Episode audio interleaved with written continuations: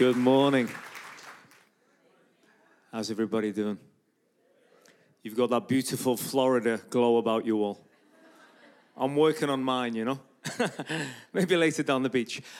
Thank you for having me. Thank you for Pastor Stephen and Joy for opening your lives and your home to me. I've been very blessed just getting to know you guys.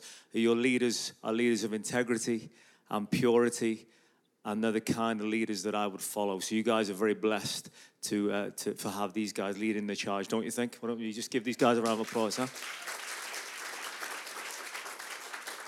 God is good. It is. We are blessed when we have leaders of integrity. People who, behind closed doors, are the same as what you see up here. Where they have that godly character that is special, and you need to honor that and make sure these guys constantly know that you are thankful for the sacrifice that they give to you. Let me pray, and then we'll jump in. Holy Spirit, thank you for this time we have. I pray that you would enable me to really share all that you've put in my heart. Thank you that you are here, that your presence is here. And Lord, I just ask you that you would really do something this morning that we haven't seen yet. You know, we've seen some special things earlier on, but I pray you take it up a level. Take it up a notch. Thank you that your Spirit is here. I just ask you to anoint my lips, Lord, and I pray that when we leave this place, there would be one name upon our lips, and that would be the name of Jesus. We love you. We give you all the glory, all the praise. You are worthy of it all. We love you, Jesus. And everybody said, amen. Amen. In John chapter 4, I'm just going to read to you guys now. I'm going to kind of let the Holy Spirit lead me on this adventure. Does that sound good? You see, I like to do this kind of thing. You can come with prepared talks and stuff, but I just like the Holy Spirit. I do this every day on the streets, man. I go out and I just like, Lord, what are we doing?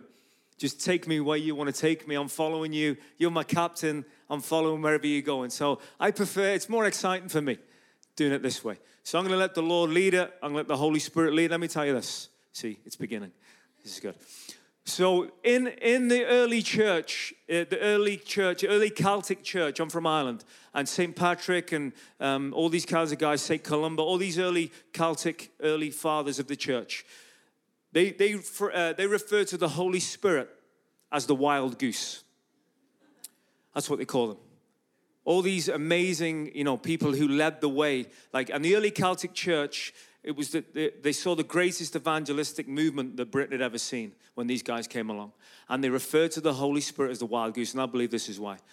Because, this is why. But I believe that this is the reason that they saw it. Because the way they saw the Spirit. They said that he's unpredictable and untamable.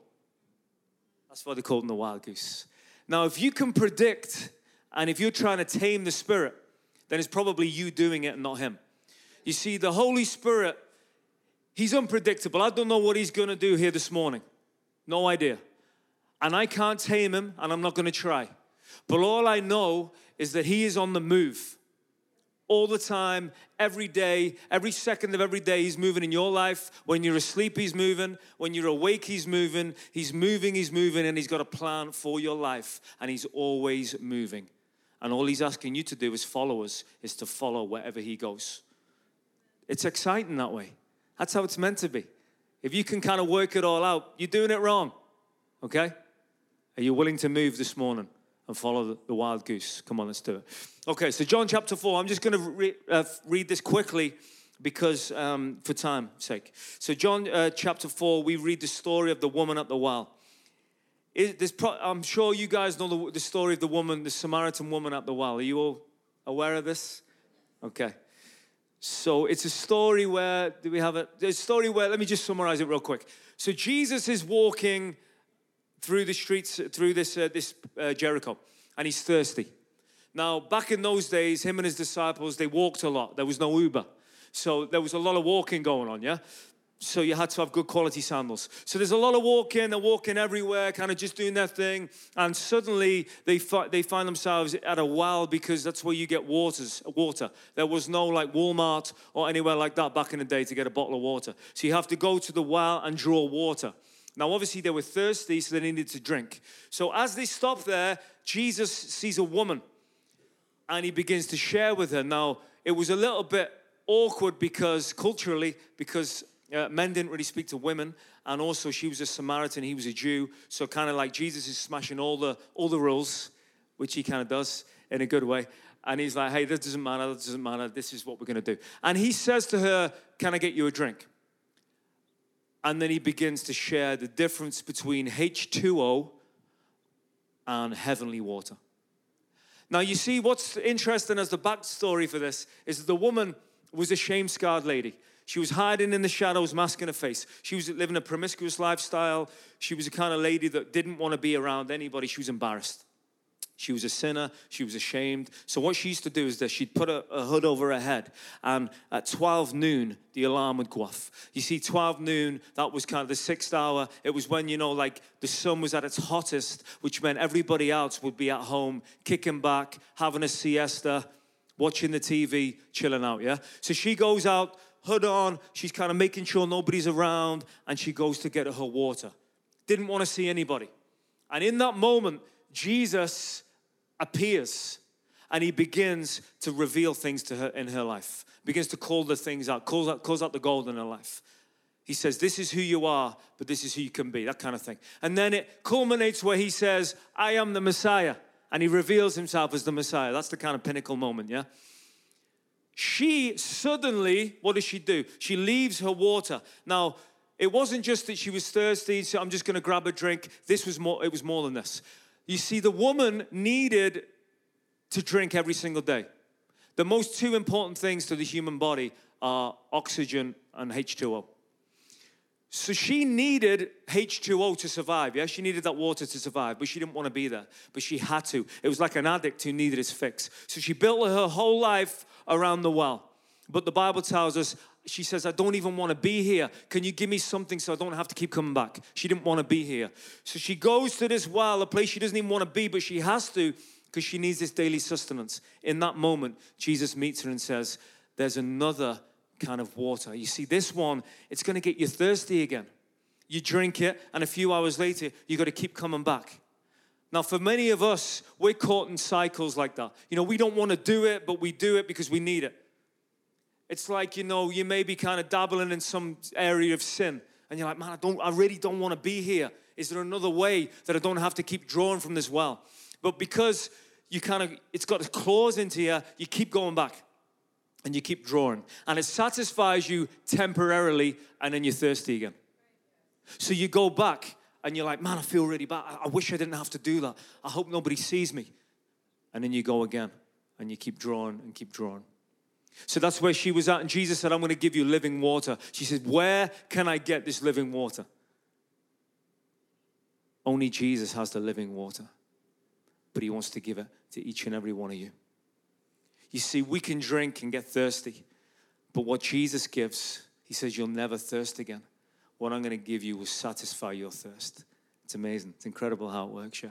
I'm going to tell you a story of back home in Ireland, how I saw this, not only in my own life, but other people's lives, how I saw it was as simple as tasting and seeing that God is good. It was that simple. So I began to stand on my streets, like Pastor Stephen referenced, that I was a street evangelist for 3 years. And I'm out in the streets, and I'm just talking to people, sharing. And this lady I go over to this lady, and she's there with like her two kids. One's like 19 and 23. And I go over and I just show them this image of Jesus knocking at the door of your heart. I say, excuse me, madam, can I just ask you a question? Have you ever seen this picture, and do you ever pray? And she looks at the picture, and she starts filling with tears. She looks at me, she says, I can't do this today. And she runs off down the street.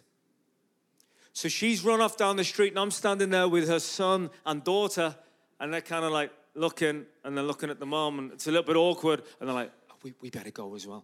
So they kind of like scuttle off down the road. Now, I'm standing there, and I was actually training a guy from America. He'd been there to get some of my training. So he was like standing there. He's kind of taking all this in and watching it all. So he comes over to me. He's like very enthused, and he says, hey, what do you do in this kind of situation? Do you run after her, or do you respect her privacy? And I'm thinking, I don't know. I've never been in this kind of situation. The expert trainer that I am. So I'm like, I didn't want to tell him that, I'm thinking, I don't know really. I'm going to go after her. You see, what happened was compassion filled me. that I looked at this lady crying down the street and I thought, man, I just want to hug her. I just want to give her a hug.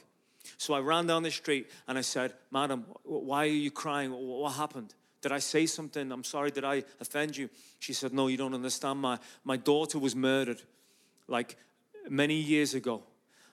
And it's Mother's Day today. And every Mother's Day is very difficult for me.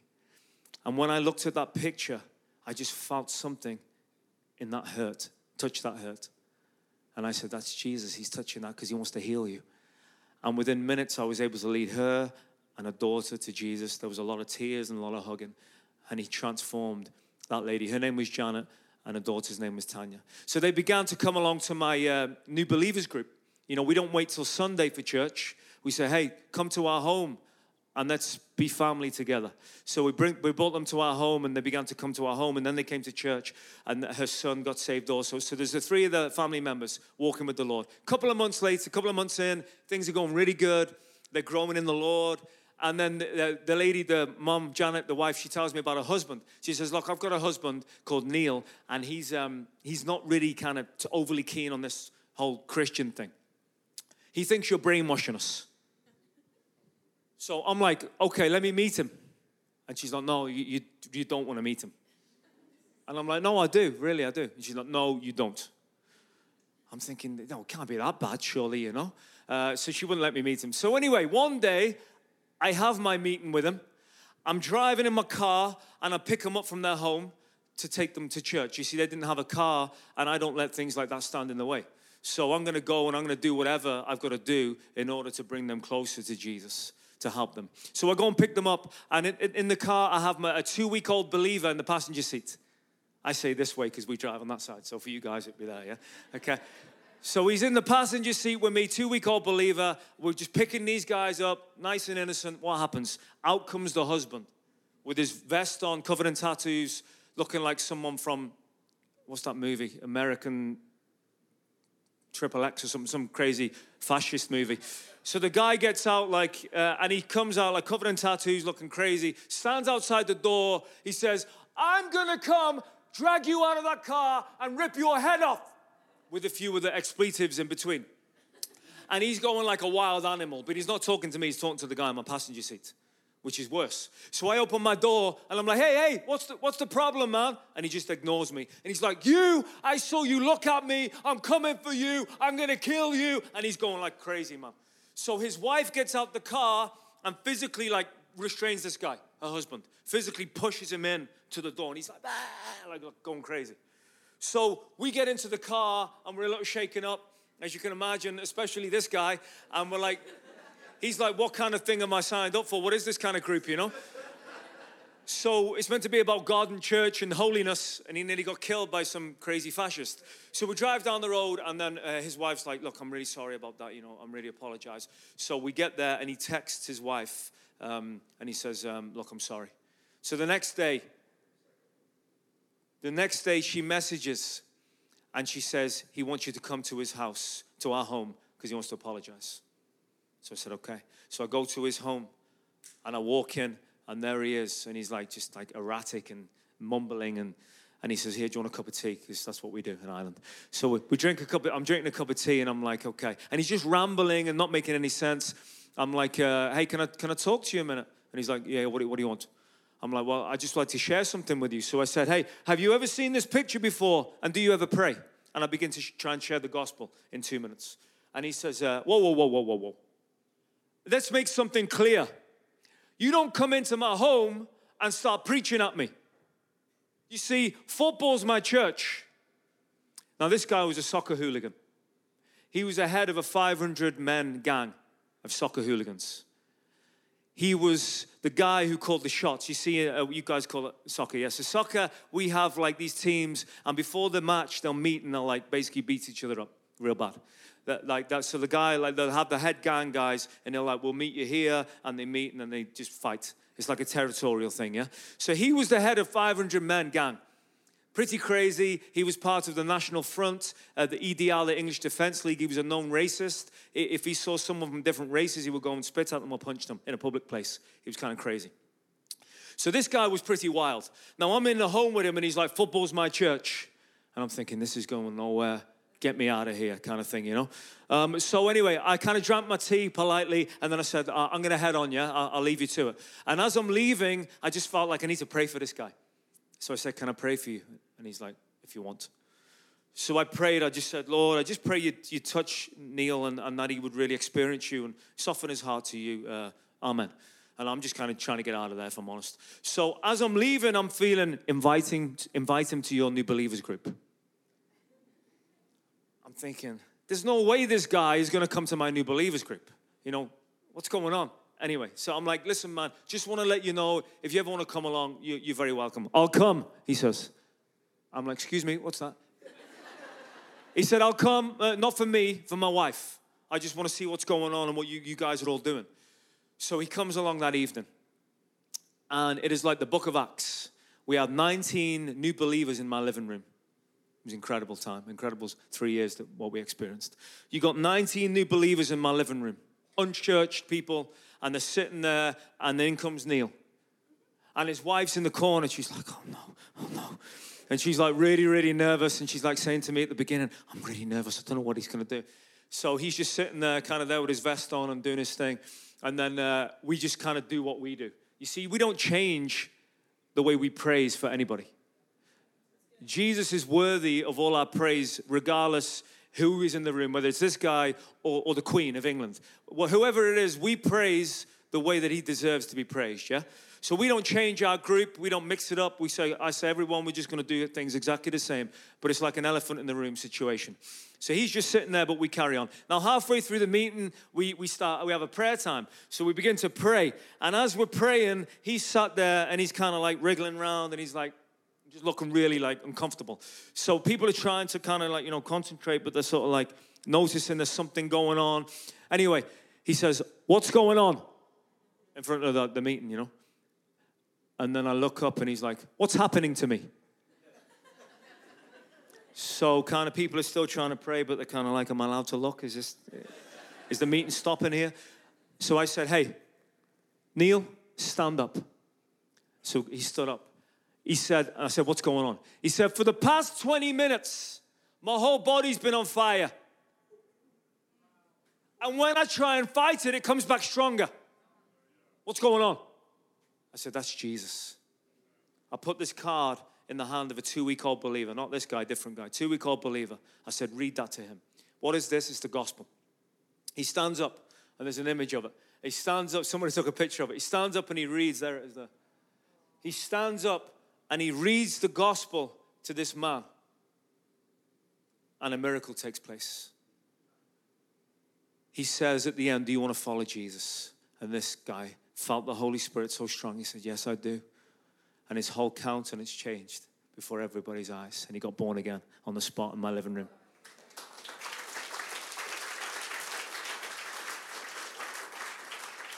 It was incredible. And then 4 days later, he comes to the streets where I work. He says, teach me to do what you do. And I'm thinking, it's probably not going to go too good because he's a little bit. He doesn't have kind of too many kind of restrictions. He doesn't have a filter, let's just say. He doesn't read or write very well and stuff just because of his background. But he comes and he's like, I want to do what you do. So I said, how can I say no? So I'm like, okay, let's do it.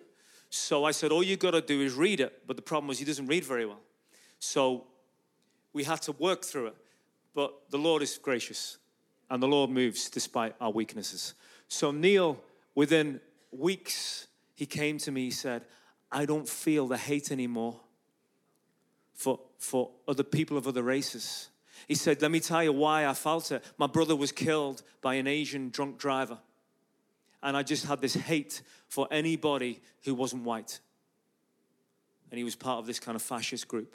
He says, but I don't feel it anymore. He says, in fact, it's more than that. I feel love for these people. I want to reach people of other races now, and especially Muslims.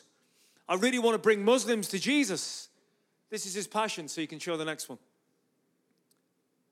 And he begins, this is him getting baptized. Isn't that an amazing picture?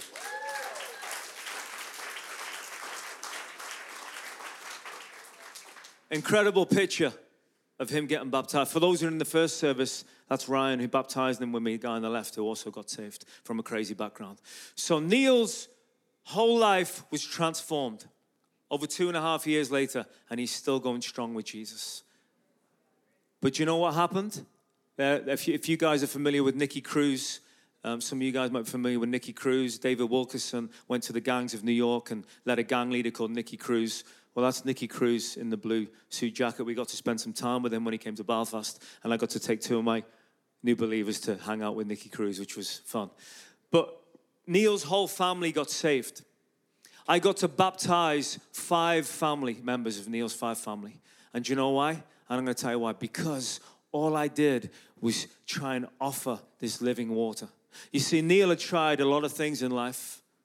He had a drink habit. He used to spend £700 a week out partying with his friends. But what he found was this, that all those other drinks couldn't satisfy, couldn't quench his thirst. But when he tried the living water, it did it.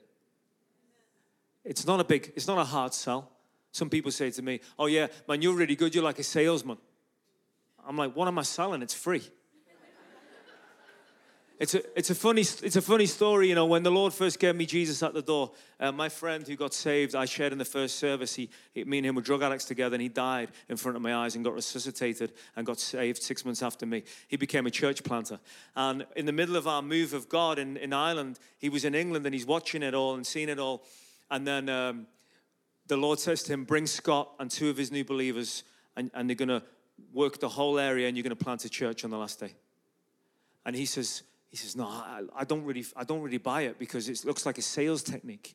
It's what he's having this dialogue with the Lord. He's like, Jesus at the door seems like some sales pitch. And then the Lord said, do you remember how bad a salesman Scott was? You see, me and him, when we were drug addicts together and we had no money, and we were like, he's like, I can get us a job. They pay you like, all you got to do is work 1 week and they give you money. So I'm like, I'll do it, whatever. Desperate, you know. So he gets me this salesman's job. And you got to sell like beauty products, like facial scrubs and tanning towels and all this kind of stuff, you know? So we're there, and I'm just in my job, man, and I'm just like coming down from drugs, still on drugs, alcohol. I'm just sitting there, man, just like wiped out, just like we're just waiting for the paycheck, you know? And then he's like, no, you got to like research the products and stuff, and he's like quite intelligent, this guy. And I'm like, man, I'm not really interested in the products, I just want the money. And he's like, yeah, but you got to do it to get the money. So I'm just making it up as I go along. People on the phone, I'm like, yeah, man, and I'm just winging it. And anyway, I was bad. So the end of the week, I'm like down here, bottom, and my friend, he's top. So the Lord reminded him, Scott was a really bad salesman. And then God said this isn't sales, this is me. This is the gospel. And we came and we did. And he planted a church at the end of our 4 days. But what I'm trying to tell you is this. The gospel has power. It has power to change your life and everybody else's. And what we saw with Neil and many others is the simplicity of the gospel, where we say, just come and drink. Just come and taste. I remember myself, you know, when I was in the middle of my sin and in the middle of my lifestyle, sitting one night, I was at a party, and I'd sampled everything. You know, I'm sure you can imagine. Everything that this life has to offer, I tried it all. And I sat there, and I began to weep, because I was so empty inside of me. Like carnally, I'd filled to overflow. But you see, that can't satisfy you, because there is a part of you that can only be satisfied by living water. And when you get that, when you taste, that thirst gets quenched, and it changes everything. I was in my community, and we began to see God do amazing things. People got saved just like these guys. Amazing things were happening. But I thought, it's not enough. If they won't come to church, why don't we take church to the people? Kind of made sense to me. So I decided I would go to the 5 worst areas in my community, like projects. And these are like, you guys familiar with the IRA.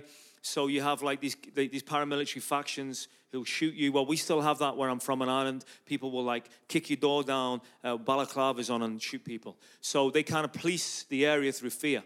If you do things they don't like, racketeering, you know, drugs, all this kind of stuff. So this was going on, and I'm like, let's take Jesus to these areas. So I said to my pastor, will you buy me a tent, and I'll go and put a tent up in the field. So I got a tent, and I said, who wants to come and go to these areas and tell everyone about Jesus. Now, as you can imagine, the line wasn't very big with people wanting to grab the pen off me to sign my volunteer list. But there was a group of people who were up for going. They were the people who could remember what it felt like to be lost. See, some of us, we forget. We forget what it felt like to be without Jesus. We forget what it felt like to be thirsty. And no matter what you try, it cannot quench your thirst. You see, you don't have to have lived a life like his or mine. You can have other things in life. You can have the money, the cars, the house, the family, the job, whatever, 2.4 kids. But you know inside that you're still thirsty, which is why you're dabbling in the chat sites, doing this, whatever you're doing, because you're still thirsty. And what Jesus wants to do is quench your thirst. So I go and we get our tent, and all my new believers, my little army, they come with me and we pitch up these tents. Every day, we do a whole tent, and then we do an evening, we do a crusade, share the gospel, testimonies, pack the tent up and roll on to the next place. We do it for five days and nights. On day number 4, we go into one of the biggest housing estates in Europe. Go into this place, set the tent up, and as everybody's building the tent, this storm comes out of nowhere and starts bending the pot. I mean, we get a lot of wind and rain in Ireland anyway, but this was out of the blue, just comes, and it's bending our poles, the tent poles. So we're trying to put this tent together, the wind and the rain's coming, people are getting annoyed with each other, people are falling out with each other. You know, you should have held that properly, that's your fault. And I'm thinking, man, this is not going good. Maybe we should just pull the plug on this one. But we pressed in. And we had to have it to the point where we had 9 people holding the tent poles through the whole meeting. We broke every health and safety law and some. Because if they let go of the poles, the tent's going to fall down on everyone. So anyway, I give this altar call. I say, if you want Jesus, come to the front. And people are feeling, like some of you guys right now, you're feeling God's Spirit. You're feeling a stirring, just like these people. You see, let me tell you this. You don't have to be in a church to feel Jesus. You can be on a street like we saw yesterday. You can be in a tent. You can be in a grocery store, in a gym. It makes no difference. He's everywhere. And he's offering you living water. So we stand and we say, come to the front if you want Jesus. If you want to taste and see that God is good, come to the front. This guy comes to the front. His name's Stuart. He steps up, 24 years of age, covered in tattoos, been in and out of prison. He had 9 death threats from the paramilitaries. If you get one, you better leave town because they're going to kill you. He had 9. He was a wanted man. Lived a crazy lifestyle, violent lifestyle. Steps up and he just bows his head and then he begins to tremble as the power of God falls on him. And he goes, ah! And he lets out this cry of 24 years of pain. All the years of his life that he'd been trying to drink.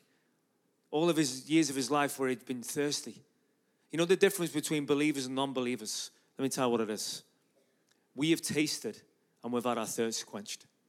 Where they're still running around, or if you don't know Jesus, you're still running around trying to find something that can satisfy you. That's when you look at someone who loves Jesus and knows Jesus, they have a certain glow about them. It's because, man, they're not thirsty anymore. You see, Jesus says when you drink this water, it's going to bubble up inside of you and keep bubbling into eternal life. It's never going to stop bubbling. But if you've never tasted that water, you're still thirsty. So he comes to the front, he gives his heart to Jesus, and he's weeping. And I say, tell everybody what just happened to you. And I put my phone to him, and he speaks for 45 seconds in an interview. And he says, man, I never really believed in God. My brother wanted me to come to church, but I didn't really want to go. But he invited me to a tent, so I came, and then I felt this burning in my chest, and he gives his whole heart to Jesus. So there's a picture of Stuart before he got saved. So this is him before, and then there's another one of him. And then this is the day he gets saved at the tent. This is just after he got saved at the tent. There's one of him in a red. Yeah. So here, he gives his interview. And then the next one, this guy here on the left, he came to Jesus through Ryan, one of my guys. Ryan sold him a pair of trainers and then led him to Jesus because that's what we teach our guys to do. You know, any opportunity, you give him an invitation to accept Jesus. So he'd been walking with the Lord for 6 months. He's like, I really want my brother to come to church, but he wouldn't come. But he managed to get him to the field. So he comes, they both get saved. And then after that, Stuart begins to leave his life behind. You can go to the next one. He leaves his crazy life behind. This is us worshiping together in church. This is my new believers group. We had a whole section in our church where we'd all hang out together. And that's Stuart worshiping. Now, Stuart left his whole life behind. He was like career criminal, crazy life. He's like, I'm going to walk away from it. What do I do now? Can I help out at church? So we had him cleaning in church, because he didn't know what to do. So we're like, well, you can do anything, man. So he's like hoovering and he's like cleaning and he's just happy to serve. And he just gave his whole life to the Lord. People came to his home and began to cuss. He said, don't come into my home and cuss anymore. This is God's home now. We heard that he was getting his hair cut in the barbers and stuff, and he was testifying about Jesus openly in the barbers as he's getting his hair cut. The Lord had done a total 180 in this young man. And I'm going to tell you this. He didn't go on any courses. He didn't study any books. You know what happened? He drank. He drank the living water. Just like the woman at the well. She'd been building her life around things she thought could satisfy, but knowing it was only temporary. But that's all she had. Back and two, until Jesus comes along and says, hey, you don't need this. I can give you something that's going to reveal your true identity, something that's going to make you satisfied. It's living water. I can give it. She said, where can I get it from? And Jesus said, I can give it to you because I am it. And it changed everything, just like this young man. So 3.5 weeks go by, and I'm in England a week before, and I'm speaking at a conference, and I get a phone call from Ryan, my guy Ryan. He calls me up. He says, Scott, Stuart's just died.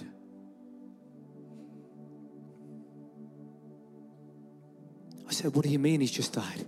He said he went camping with his girlfriend and he never woke up. You see, people die every day. We don't know when we're going to die.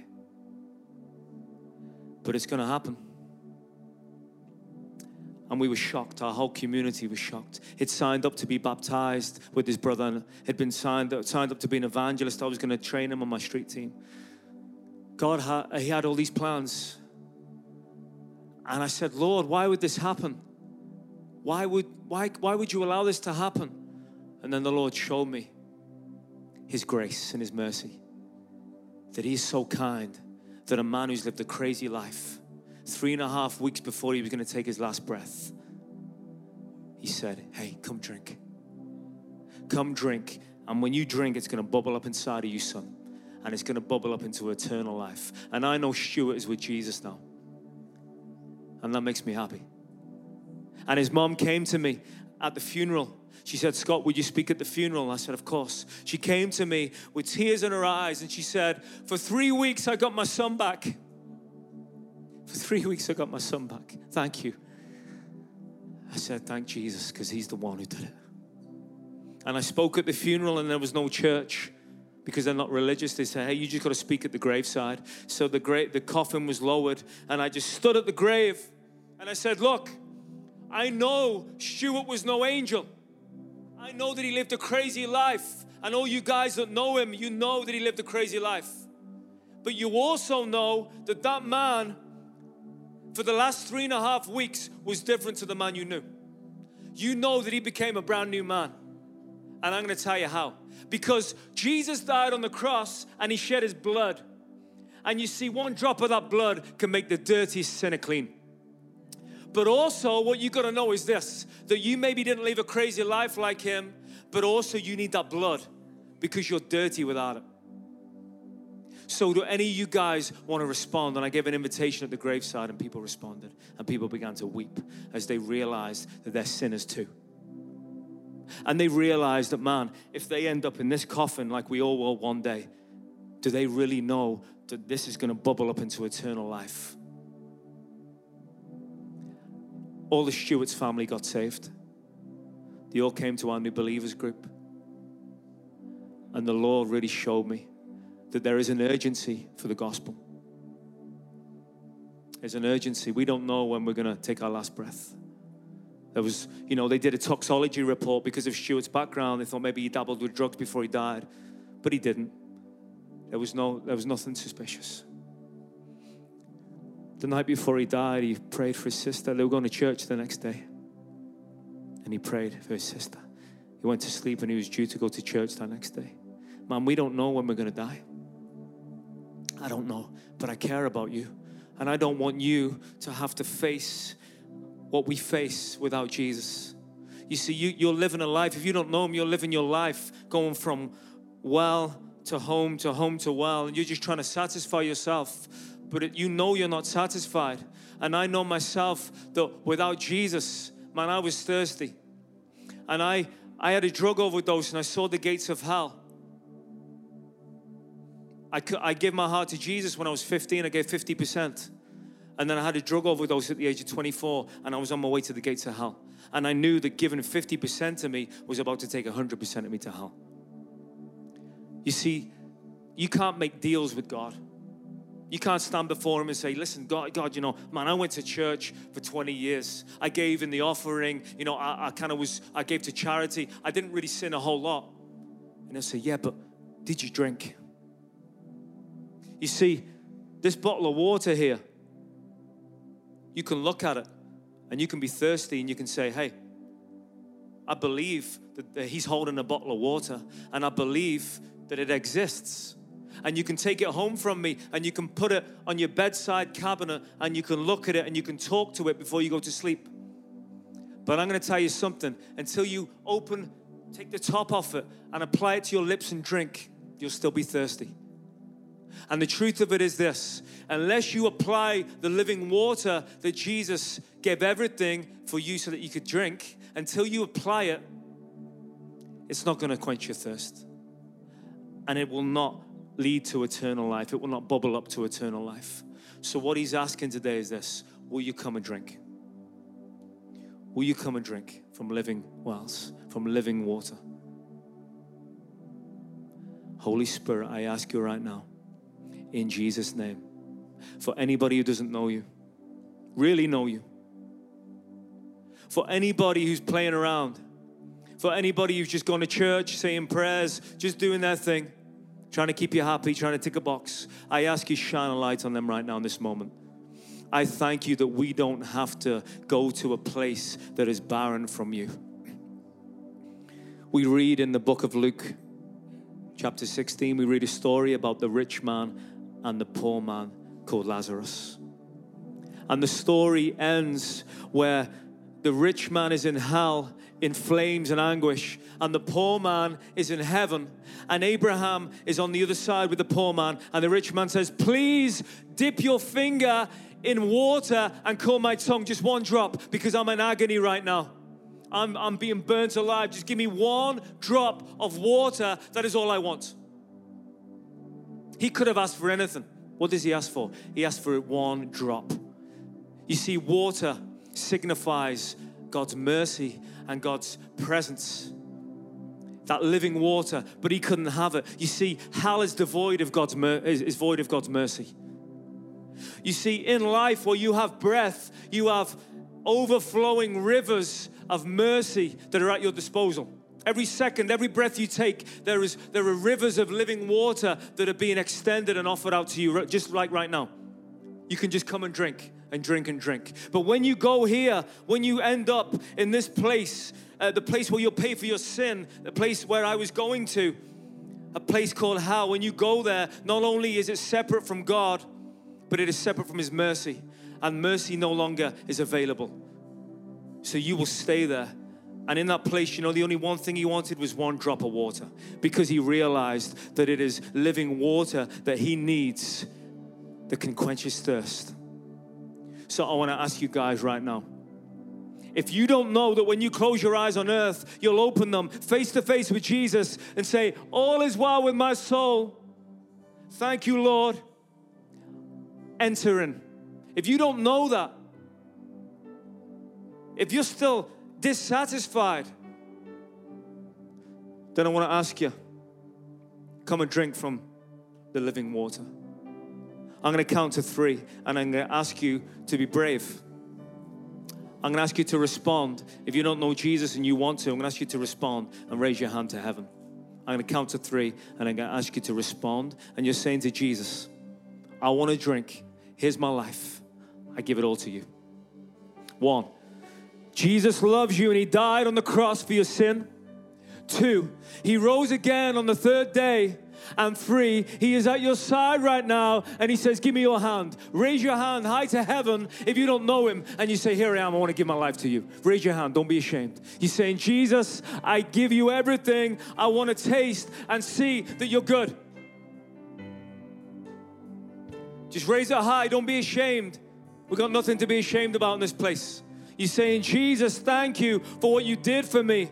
Thank you that you made a way that I don't have to be thirsty anymore, but I can know you for real. You raise your hand in this moment. Say, here I am. This is a holy moment, and we don't know when these moments come along. These moments only come sometimes. You wave it. You raise your hand with pride. Don't be ashamed. Don't be putting a little finger up. You raise it high, man. He hung on a cross in a city for you. Where Jesus hung on a cross in the center of Jerusalem, and he hung naked for you. Why? So he can give you this right now. So don't be ashamed, please. You have no reason to be ashamed. Anybody else? You say, Jesus, here I am. Here's my life. Here I am. Anybody else? Anybody else? Holy Spirit, move in every heart in this place, I ask you right now. In the mighty name of Jesus, touch every heart. Move upon every heart right now, Lord, for your glory. Be exalted in this place. Jesus, we love you. Holy Spirit, shine. Rest upon every individual. Okay, those with your hands in the air, stand to your feet. Stand now. Stand. Stand. In Jesus' name, stand. Stand. Anybody else? Stand. You say, Lord, here I am. I want you. I want you. If you can't stand in a church of people that love you, you'll never stand out in a world who are going in the wrong direction. If you can't make a stand in this place, you'll never stand out there. So stand and stand strong. Say, Jesus, here I am. Here I am. I'm here for you. Thank you for what you did for me. Here I am. Okay, everybody's standing up. Come down to the front. We're going to pray for you. Come on down. Let's give these guys a round of applause. Come on down here. Come on down. Come on down. You guys line up here. Come on down. We're going to pray for you. Hey. Come on down. We're going to pray for you, folks. Come on. Okay, let's pray for you. Why don't you just hold out your hands to receive this gift that God's going to give you. Holy Spirit, I ask you for each and every one of these guys right now. I ask you to bless them. I thank you that you love them so much. You guys, just receive this love that Jesus is going to pour upon you. Thank you that you love them, Lord. Bless them. Bless them. Bless them. Thank you. You love them so much. Just touch them right now. Touch that shame. That place of shame. Just touch it right now. Jesus' name. Thank you, Lord. Bless them. Bless them. Bless them. Now, Jesus doesn't come in uninvited. He's a gentleman. He wants your permission. So we're going to pray and we're going to give him permission to come on in, okay? The Bible says if you pray and you mean it, the door will be open. Not if you just pray, talk is cheap, but if it comes from your heart and you say it, then it gets done. So we're going to pray from our hearts with our mouth, okay? I want you guys to do one thing for me before we pray. I want you to close your eyes and I want you to picture Jesus before you on the cross. And I want you to imagine him looking at you. Because I want you to know right now what he did is when he hung on that cross, he was looking at you and he said, I see this moment and I'm going to take everything you've ever done. I'm going to pay for it all in this moment. So he's already paid for it, but you're just accepting it. He wrote the check in his blood and now you're cashing it in. Okay. Let's say it together. Jesus, I open the door of my heart. I let you in. I say sorry for all of my sin. I choose to follow you. I make you the Lord of my life. Fill me with your Holy Spirit. Give me power to live for you. I thank you that I'm a child of God. And Holy Spirit, I just want to pray for you guys now. Lord, I ask you that you'd seal them with your Spirit right now in Jesus' name. Seal them right now. You're not abandoned. He loves you. He loves you so much. He loves you. You just receive his love. Holy Spirit, just seal them with your love. Put that fire in their heart, Lord. Put a boldness inside of their heart. Let them live for you in Jesus' name. I want to ask you guys one thing. In Jesus' name. As you leave here, Just fill them with your love. As you leave this place and over the next 24 hours, I want to give you a challenge. The Bible says that when you confess Jesus before men, he confesses you in heaven. I want to ask you to do this. There are too many people like you who don't know him. And how are they ever going to hear if we don't tell them? So what I want to ask you to do is this. Over the next 24 hours, to tell 3 people what you've done here this morning. 3 people. Could be anyone. Family, friends, strangers, anyone. Just tell 3 people what you have done by making this decision. That's it. If they ask you questions, that's different. That's okay. If you want to say more, that's okay. But at least just tell 3 people what God has done. You see, there's a lot of thirsty people out there, and they need what you've drunk today. And I just want to give a little challenge to you guys sitting down here. If you knew that people in your community were dying of a terminal illness, and this water could cure their illness, you would leave this building right now, go and knock on their door, and go and give it to them. Well, I'm going to tell you this. Without the living water, they're dying of a terminal illness. It's called sin, and it will take them to hell. So what you need to do is give them the opportunity to drink, because it will change their life. So Holy Spirit, I pray you would empower us and encourage us to know that what we have in the gospel is eternal. I bless these guys here. Thank you that you love them. Bless them and fill them with your power. In Jesus' mighty name. Thank you. I want to give these guys a round of applause.